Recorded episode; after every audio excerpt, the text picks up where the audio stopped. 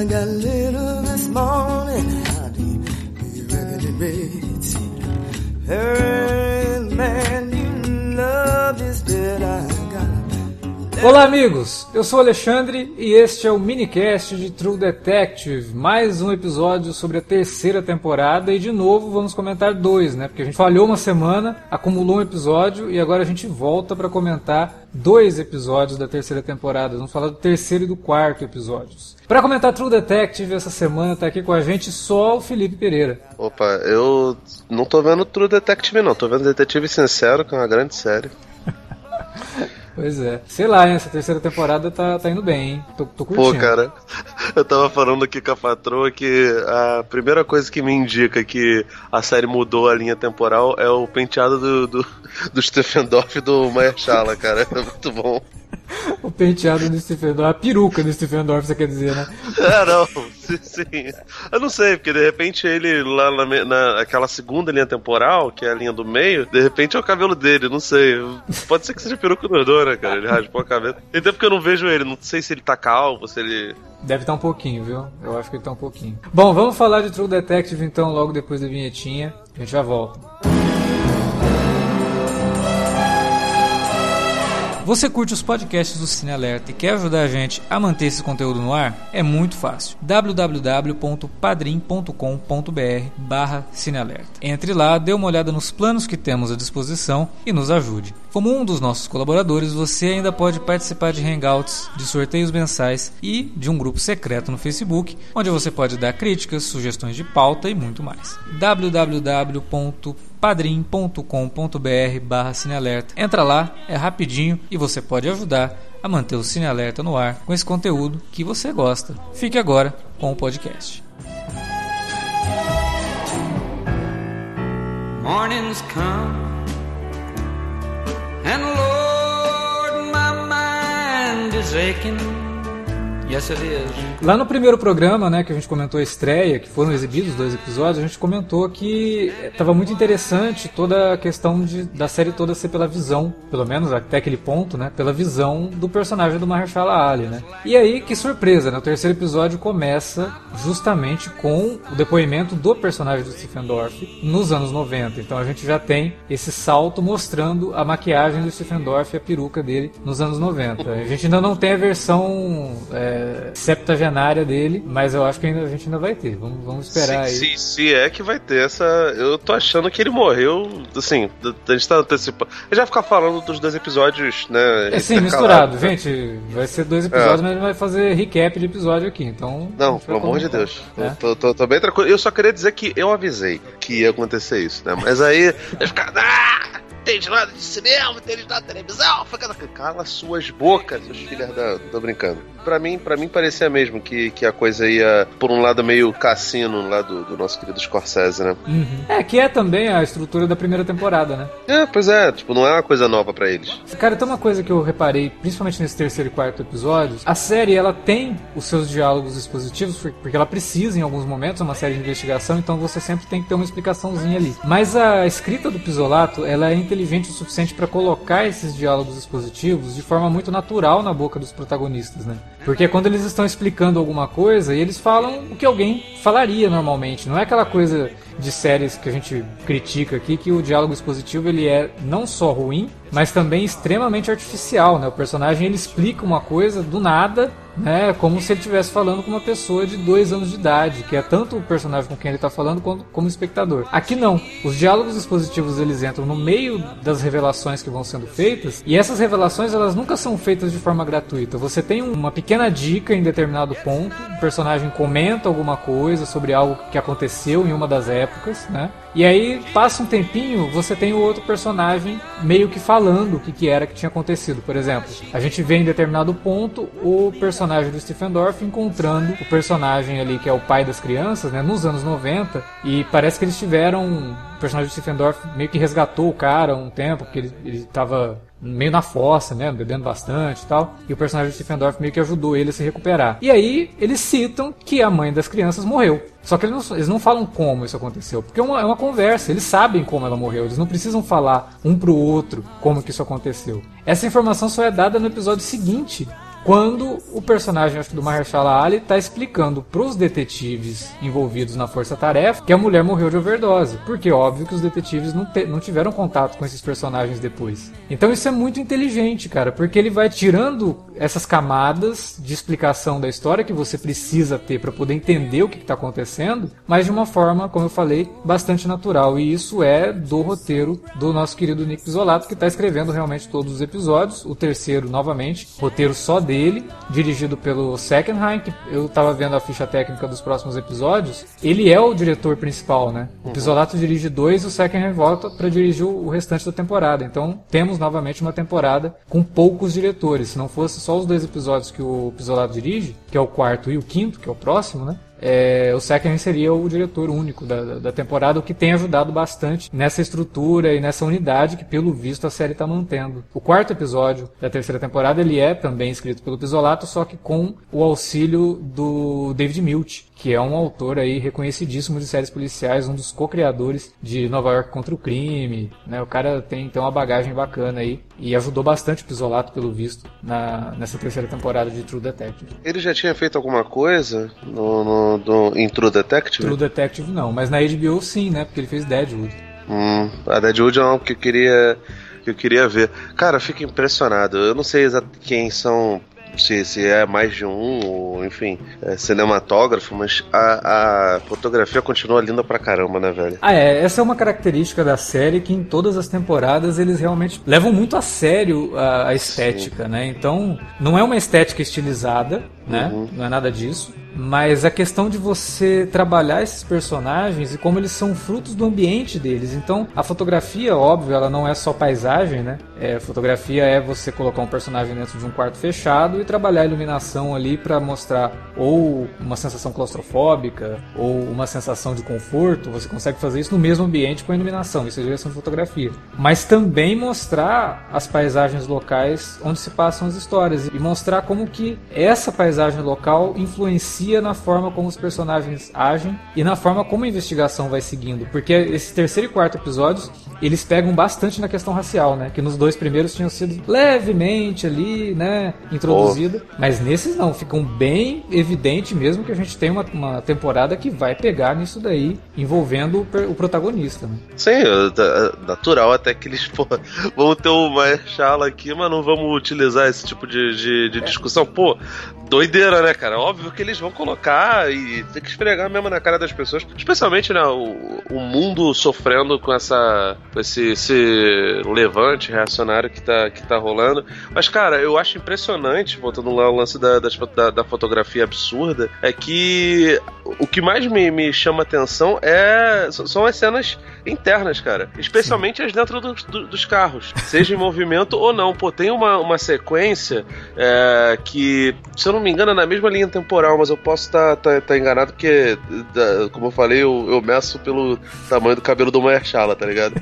Mas, é, mas, mas é assim, é, assistindo esses dois episódios, fica bem claro que a, caracterização dos personagens é fundamental para você compreender, porque não tem diferença de fotografia, por exemplo. Não, é, não, não tem um tem. tom mais mais dark quando é os anos 80, ou um tom mais sépia quando é os anos 90. Não tem isso. A fotografia não, é praticamente a mesma. Por mas... exemplo, é, essa cena que eu tô falando, ela é meio complicada, Alex, porque ela é uma sequência, né? A primeira tá o, o personagem do Mahershala conversando com a, com a Aediogo lá no, no carro, e eles estão na frente de uma loja de conveniência.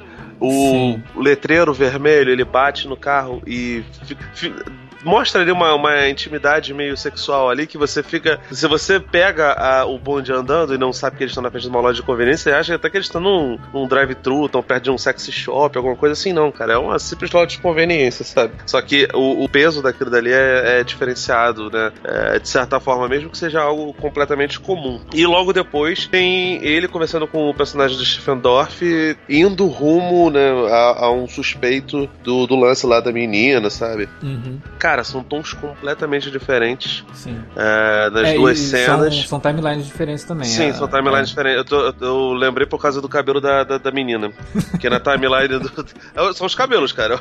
Não tem outra história. Na, na primeira timeline ela tá com o cabelo bem curtinho, né? Aquele Sim, cabelo sim. batidinho. E na, no, na do meio. É dos 90, né? É, dos 90 ela tá com o cabelão longo, né? Exatamente.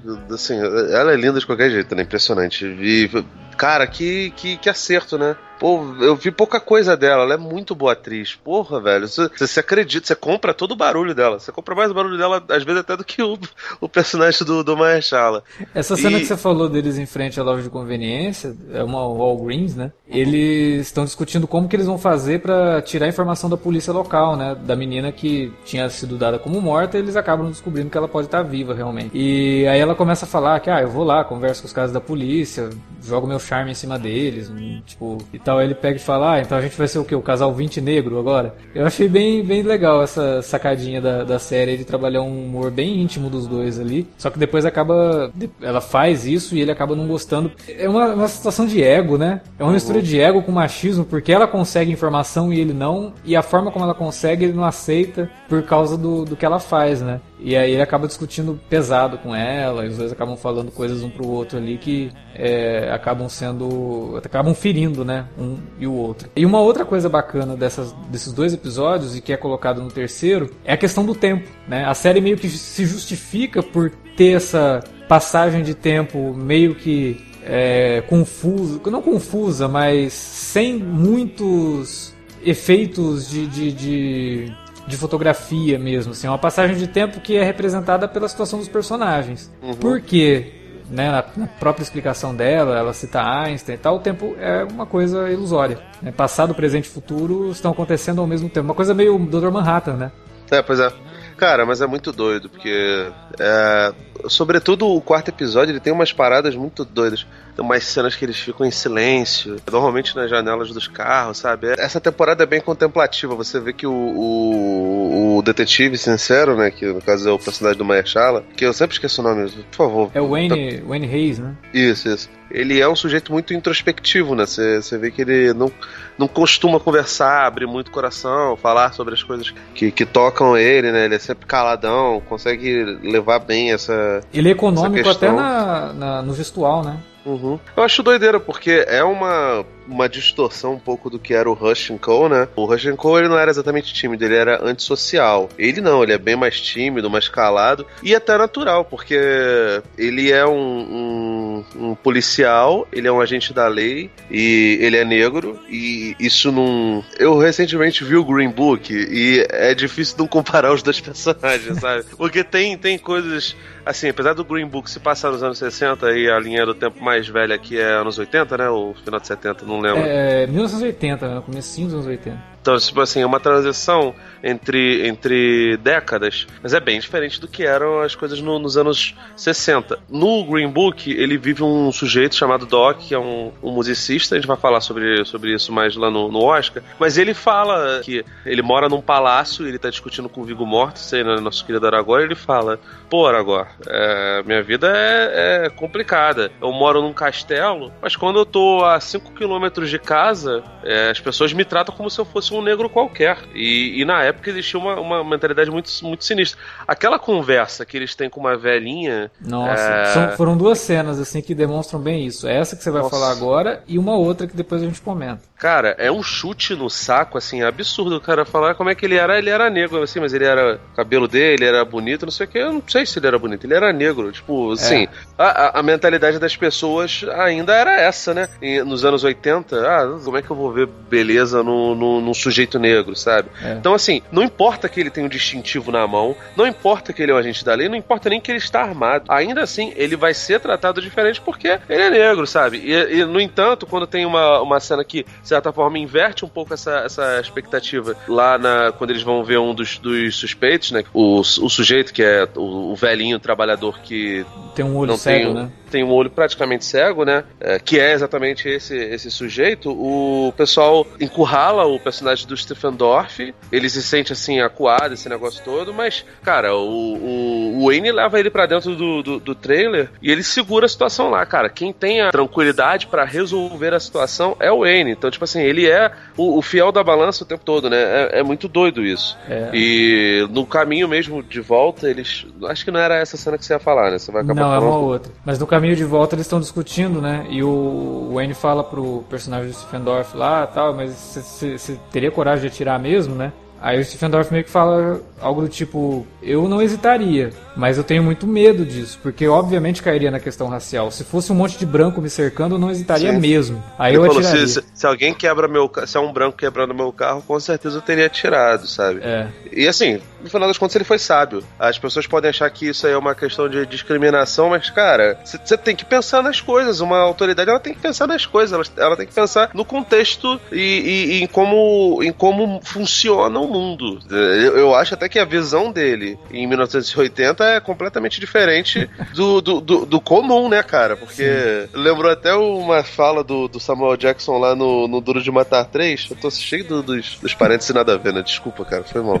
Mas assim, o Zeus salva o, o John McClane e leva pra fora assim: por que, que você me salvou? Você é simpático a mim? Ele falou: simpático caramba, cara. Você é um policial branco. Se você fosse assassinado, iam ter 20 caras iguais a você aqui aqui prendendo toda hora a gente. Exatamente. Então, então, assim, é a é... realidade, né? É a realidade isso. É, é, é como cara. você vê naquele ódio que você semeia, a primeira cena do filme, o pai explicando para os filhos como que eles devem se comportar se a polícia parar. Aliás, eles até falam, não se a polícia parar. A polícia vai parar vocês em algum é. momento da vida de vocês. Ah, cara, isso, é. isso daí é uma coisa que, que volta e meia tá dentro da cultura pop e tá dentro até do, do, do nosso imaginário. Tem uma, uma menina lá no, no, no Facebook que recentemente mandou: é, Gente, eu vou no Leblon porque foi, é o único lugar onde tem a peça de roupa que eu preciso. Orem por mim. Porque ela é. já sabia que ela, ela, ela é negra, né? Quando uhum. ela entrasse na loja, as pessoas seguiriam ela. Até Fresh Prince of Bel Air trata disso. Sim, o, sim. E é uma pena, o... né? Que há tanto tempo que isso é discutido e as coisas continuam na mesma nesse sentido. Ah, cara. É, é, a, gente, outra... a gente vai sofrer ainda pra caramba com isso. É, a outra cena que eu ia comentar, que também lida com essa questão racial do Wayne, é quando, já nos anos 90, né, o personagem de Stephen Dorff consegue colocar o Wayne na força-tarefa para retomar o caso. Uhum. E aí eles estão numa sala e entram o xerife local e o, e o promotor, né? Eles cumprimentam o Stephen Dorff e passam direto pelo Wayne como se ele não estivesse na sala. Ah, nossa, cara, essa é. Isso é... é, feito assim, e aí a direção do Pisolato, é o episódio dirigido pelo Pisolato que acontece isso, e o roteiro fazem aquela construção da cena, você percebe imediatamente o que está acontecendo ali, mas não é tocado no assunto racial. Mas você entende por que, que os caras se comportam daquela forma na sala junto com o, o personagem do, do, do Mahershala Ali. E você vê aquilo, é assim, é terrível, né? Imagina, você uhum. é uma pessoa que está na sala, as pessoas entram, nem olham para você por conta da cor da tua pele. Você, eles nem, nem dirigem a palavra ele, quando se dirigir é lá depois no meio da conversa. Cara, é muito escroto, né, velho? É, o sujeito é zero sutil. Mas, enfim, cara, é, é muito bom que, que, que, que se toque nesses assuntos. Acho que é uma questão de processo mesmo, vai demorar a gente, a gente perceber. Acho que até às vezes que a gente viu isso, assim, uma, uma utopia é, dentro da, da cultura pop, até nessas utopias a gente percebe que existem diferenças entre, entre abordagens. Star Trek tem, tem, tem muita coisa disso. Hoje em dia é até mais tranquilo, né? O Discovery tem conseguido tratar disso bem. Os problemas de Discovery são outros, bem diferentes. Uhum. Mas, cara, é, é, é, impressionante. Agora, outra coisa que me impressionou é que aquela nossa teoria de que o, de que o, o Roma, né, o personagem do Steffendorf era o Constantine, ele vai tomando um corpo absurdo, né, cara? Porque, pô, ele, aquela cena, acho que é no quarto episódio da, da igreja, que ele vai conversar com a garota, puta merda, cara. Só faltou ele tirar um cigarro e jogar assim pro Satanás, cara. Que filha é da muito... puta, cara. É o Constantine cara. É, porra, não queria dizer isso, né? Mas o Stephen Dorff deu um, um ótimo Constantine, apesar de ser americano, né? cara. né? Puta merda, cara. Aí, tá vendo? O pessoal apostando no Keanu Reeves. Porra, velho. É muito bom, cara. Ele é muito calhorda. Ele é muito cafajeste e é o Constantine puro, aquela cena. Que ele se aproxima da moça falando que é importante ter fé e não sei o quê. Nossa, cara, que saudade do, do Stephen Dorff, sério. Esse cara, ele não pode ficar muito tempo sumido, não, velho. Ele é muito bom. Ele é muito bom fazendo esses cafajestes, né? Nossa, cara. E tem uma outra particularidade dele que ele, ele só fala em sexo, né, cara? O tempo todo ele dá um jeito de enfiar alguma. É, essa. essa enfiar. É, calma, vai, vai. Muda, pelo amor de Deus. o tempo todo ele dá um jeito de colocar alguma citação sexual no meio da conversa com o, o, o Ali, o tempo todo. Né? Já o Wayne ele evita né, falar sobre isso, até na, na, na, nas conversas que ele tem com a personagem da Carmen Diogo, é, quando eles ainda estão se conhecendo, né, ele demora para fazer alguma piadinha mais picante para ela, assim, precisa conhecer ela melhor. Ele é um cara mais mais fechado, mais na dele, até mais romântico, né, como ele fala no primeiro episódio. E aí quando ela pergunta para ele lá, quando foi a última vez que você teve uma namorada, né? Ele até hesita em responder porque ele, tipo, ah, eu saio e tal, mas para mim tem que ter um, um um, carinho, tem que ter um, um sentimento envolvido, não é só por sair e tal achei interessante, porque vai construindo essa característica do personagem, né? Mostra que ele, no fundo, no fundo, ele é um cara bem tradicionalzão mesmo, né? É. E, e por isso até ele tem aquele, aquele é, estouro meio machista com ela lá nos anos 90 e tal. Mas ele é um cara que ele leva muito a sério, né, o relacionamento dele. É interessante ver isso no, sendo mostrado de forma é, não tão escancarada, não tão é, brega. Não é brega, né? É uhum. É simplesmente porque o cara foi criado daquela forma e quando ele explica de onde ele veio, né, falando ali que ele, a mãe dele trabalhou em fazenda, ele trabalhou no campo, né? Então mostra que ele tem realmente um, uma coisa mais tradicional, enraizada é, no, no, pensamento. Eu acho natural, natural pra caramba. Você percebe realmente que ele tem duas, duas características fundamentais. Ele é extremamente tímido e extremamente tradicionalista. Então esse lance dele ser super fechado nas relações dele funciona pra caramba. Eu acabei de lembrar que eu, onde eu tinha visto a Carmen em jogo não foi uma parada legal. Ela tava no Alien Covenant. Ela tá ela... no Alien Covenant, ela tá no Animais Fantásticos, né? Ela faz a ministra da magia americana. Pô, mas é um, pa um papel, né, que, é, que pequeno, pass passou ajuda. batidaço, né, cara? É, um dos, ajuda, dos... É. Apesar dela ser dela ter um, um, papel importante lá no final, ela é uma das que, que desmascara o, o Greenwald, né, no, no, no primeiro filme. Mas, pô, cara, ela é maravilhosa, cara. Ela é muito boa, muito boa atriz, muito bonita. É, é uma atriz que merece destaque aí. Que bom que True Detective tá trazendo ela para ser uma personagem de destaque realmente, não só. Sim, é, né? e, e, já é veterana, né, cara? Que, pô, tem filme dela de 90 e pouco com o Ed Murphy, velho. É, pois é, tipo... é, apesar de não parecer, ela tem 40 e poucos anos, quase 50 já. E ela atua já há bastante tempo, é porque realmente nunca, acho que nunca teve uma boa oportunidade, que é algo que ainda assim, né, aí já falando de bastidores, ah. ainda existe, né, que é a falta de oportunidade para atrizes e atrizes negras, né? Ah, velho. Pois é. Ah, o Mahershala mesmo também, ele não é... Não é novo, tem, né? Ele, é, ele é de 74 e, de certa forma, ele entre aspas, estourou pra gente há pouco tempo, né? Quando ele começou a fazer esses filmes mais, mais independentes. Ah, cara, mas é. é Não, o é, próprio é uma... Morgan Freeman, cara, demorou pra caramba pra virar o Morgan Freeman, entendeu? O Samuel Jackson também não começou jovem. Quer dizer, começou jovem, mas não, não despontou jovem. É muito diferente quando você pega um Leonardo DiCaprio, por exemplo. Não tô é, tirando os méritos do Leonardo DiCaprio. Eu acho ele um, um bom ator. Mas, porra, começou moleque, né? Desde sempre sendo protagonista e tal. Aí você vê é. um ator negro que demora muito pra, pra atingir isso. Ah, o Morgan Freeman ele só tá aí até hoje porque ele é Deus, né, velho? Que você não vê um ator de 120 anos fazendo muita coisa. O Kirk Douglas tá tentando aí, pô, contemporâneo dele conseguiu. Não, brincadeira, mas é, pra você ver como, como pra, pra elenco negro é muito mais difícil você, você ver coisas é, importantes e, e, que demandem de, de, de, dramaturgia, porque se tem uma ideia muito sexualizada do negro, né? Ah, o próprio o protagonista do, do, do, Raio Negro é a mesma coisa, né, cara? O cara tá, é quase sessentão já, não é? É, ele deve ter uns 50 e poucos. Eu até mostrei, né? Mandei no, pra vocês no, no, no, grupo que eu tava assistindo um episódio de Nova York contra o Crime, de 94. Ele tava lá. Ele participou de Lois Clark. Ele faz um episódio de Lois Clark. Pois é, é... então. É, é, é mais difícil. Mulher, então, nem se fala, sabe? Então, Sim. pô, cara, uma, maravilhoso que, que ela possa ela possa fazer. Fazer as vezes que a Michelle Monaghan fez lá no, no, no, no, na primeira temporada de True Detective. Também era uma atriz que todo mundo só lembrava porque ela era bonita, não sei o quê. E, pô, no, na primeira temporada ela tá muito bem, né? A, a, a Jogo eu já não sei se ela eh, sempre foi considerada só uma mulher bonita, né? Mas até porque ela tinha, tinha alguns papéis já, já mais coroa, né? Então, provavelmente a pessoa não chamava ela basicamente só porque é um rosto bonito. Mas, pô, cara, ainda bem que ela é chamada para fazer esse tipo de coisa, né? É, é uma, cara, eu gostei, assim, até.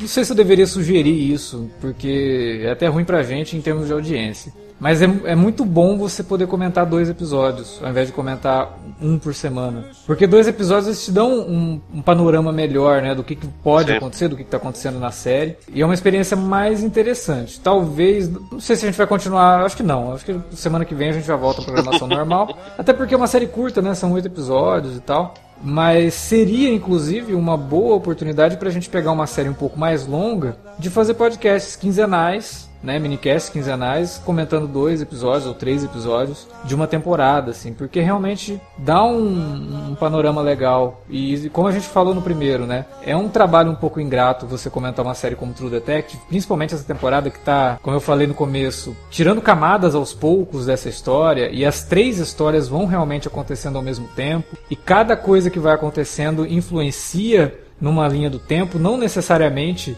a do passado vai influenciar no futuro. Às vezes o que a gente vê no futuro, quando a gente tem um flashback, é que aí é que a gente vai entender por que, que teve esse flashback. É um texto muito inteligente do Pisolato, cara. Ele, ele realmente. O tempo que ele teve para escrever isso ajudou bastante a ele pensar no formato dessa temporada. E quando ele fala lá que era algo diferente dentro da, da, da narrativa de True Detective, por mais que pareça com o que a gente viu na primeira temporada, não é a mesma coisa. Né? É bem diferente nesse sentido aí das três histórias, das três linhas do tempo estarem realmente conectadas como se fosse uma coisa só. É, cara, apesar de ter muito do clima da primeira, eu acho que a causa das situações é completamente diferente. Mesmo que no final tenha uma parada, pode ser que tenha algo espiritual, como teve lá no Rei Amarelo, na, na primeira temporada. Pô, toda a, a construção narrativa dessa temporada é, é, diferente nesse sentido, sabe? E eu acho que é, é bom que tenha pés no chão mesmo, cara, porque se, se realmente tem esse componente racial na solução do, do do, caso, é bom que, que se afaste dessa ideia de, de sobrenatural, sabe? Pra mostrar que o ser humano ele, é, ele pode ser escroto sozinho. Ele não precisa de influência divina, né? O, o, a segunda temporada do Justiceiro, que aliás é bem melhor do que a primeira, é uma pena que tenha sido um mal de, de, de bilheteria, foda, de, de, de, gente assistindo. É, mas também a é... Netflix não ajudou em nada, né? Do nada, ó, oh, nós vamos lançar o Justiceiro daqui duas semanas. Tá? Não tinha nem trailer ainda a série e resolveu lançar a segunda temporada. É bem assim, a gente vai lançar, mas depois ah, vai cancelar ele... também, né? Que... Não, é, a Netflix tá fazendo com uma tiriça absurda, sabe? Mas lá na, na, na na temporada da Netflix, ela, Justiceiro, ele justifica aquilo dali de uma maneira muito boa, sabe? É lida Mas... melhor com trauma, né? Fala muito de trauma. Sim, e, e, no final das contas ele acaba fazendo uma parada muito parecida, que lembra muito Bem-vindo de Volta Frank, sabe? De Sim. mostrar que a guerra foi só um catalisador pra, pra, pra parada do, do, do Justiceiro, mas o Frank Castle, mas ele já tinha aquilo no coração dele. Assim como esse sujeito religioso, ele também já tinha aquilo ali com ele. O próprio Frank, ele fica se comparando o tempo todo com esse cara e com o, o Billy Russo. Então, a questão religiosa, ela serve muito bem como MacGuffin para mostrar ali e, e, e para denunciar que existe muito fanático religioso muito louco que, que prejudica a sociedade em geral, esse negócio todo. Mas pra True Detective, pra essa terceira temporada, eu acho que é maravilhoso que não tenha isso, sabe? Que seja só uma questão racial mesmo, caso seja. Se for um MacGuffin, também não tem problema nenhum com isso, até porque, cara, a, a gente tá vendo crime de ódio o tempo todo. É, o Brasil e... é campeão em, em, transfobia, né, velho? Em Sim. crime contra, contra pessoas trans. É, e ainda assim, mesmo se discutindo o tempo todo sobre racismo, a gente tem uma porção de casos aqui também. Então, cara, mesmo que seja um despiste, para mim funciona perfeitamente. Não, e esse negócio de ser atemporal, né? Nada mais justo, então, que a história realmente seja contada em três períodos diferentes e que esses três períodos diferentes se encontrem de uma forma não sobrenatural, mas natural à narrativa da série, falando sobre esse tema do racismo. Né? Então, pra mim, tá, tá é, combinando muito bem tudo isso. E a temporada eu tô gostando bastante, cara. É, eu acho que True Detective voltou aos eixos e eu não sei como que tá comentários do pessoal, porque eu fiquei uma semana realmente bem desconectado assim do, do que o pessoal tava comentando da série. Mas eu espero que a série tenha uma, um levante maior assim do público, que o pessoal realmente entenda o que o Pisolato tá, tá fazendo aqui. E ele está sendo melhor sucedido do que ele foi na segunda. Que, repito, eu sempre quando vou falar da segunda eu preciso repetir. Por mais que a gente saiba que não foi a mesma coisa, eu gosto muito da segunda temporada. Ainda acho uma, um, que a série manteve o, o nível dela sim, né?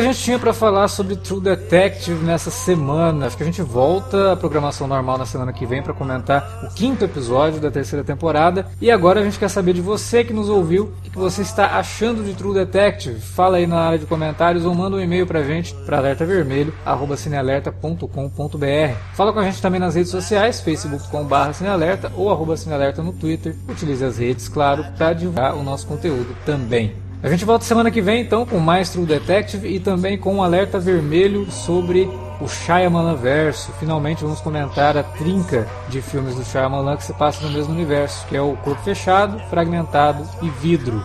É, a gente não falou ainda o que a gente achou do vidro, né? Mas a gente vai comentar na próxima semana. Valeu pela audiência, até a próxima.